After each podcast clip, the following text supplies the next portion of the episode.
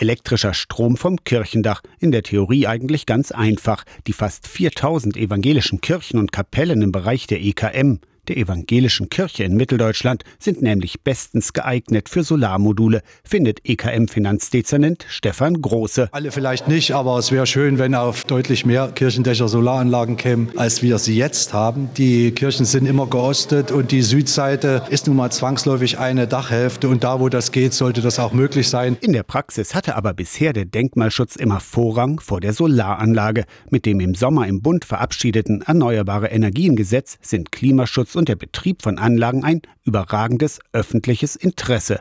Elke Bergt ist Baureferentin der EKM. Wir fühlen uns als Kirche natürlich der Schöpfungsbewahrung besonders verpflichtet und wollen da auch vorangehen und immer überlegen, wie wir auf der einen Seite sorgfältig mit diesem wertvollen Gebäudebestand umgehen, aber trotzdem dem Klimaschutz was Gutes zu tun. In Sachsen-Anhalt und Thüringen gibt es schon gelungene Lösungen, die Denkmalschutz und Klimaschutz berücksichtigen. Herausragende Gebäude wie die Dome in Halberstadt oder Naumburg werden ohnehin nicht mit Solarmodulen zugepflastert, sagt Elke Bergt. Ist uns klar, dass Weltkulturerbe beispielsweise was ganz Besonderes ist und eher nicht in Frage kommt. Und für uns gibt es auch harte Kriterien. Statik muss sicher sein, Eingriffe müssen minimal sein, Brandschutz muss gewährleistet sein. Die evangelische Kirche in Mitteldeutschland befragt auch ihre Gemeinden nach dem Interesse an Solaranlagen und dann sortiert sie die Gebäude in drei Kategorien: geeignet, ungeeignet oder bedingt möglich für Photovoltaik.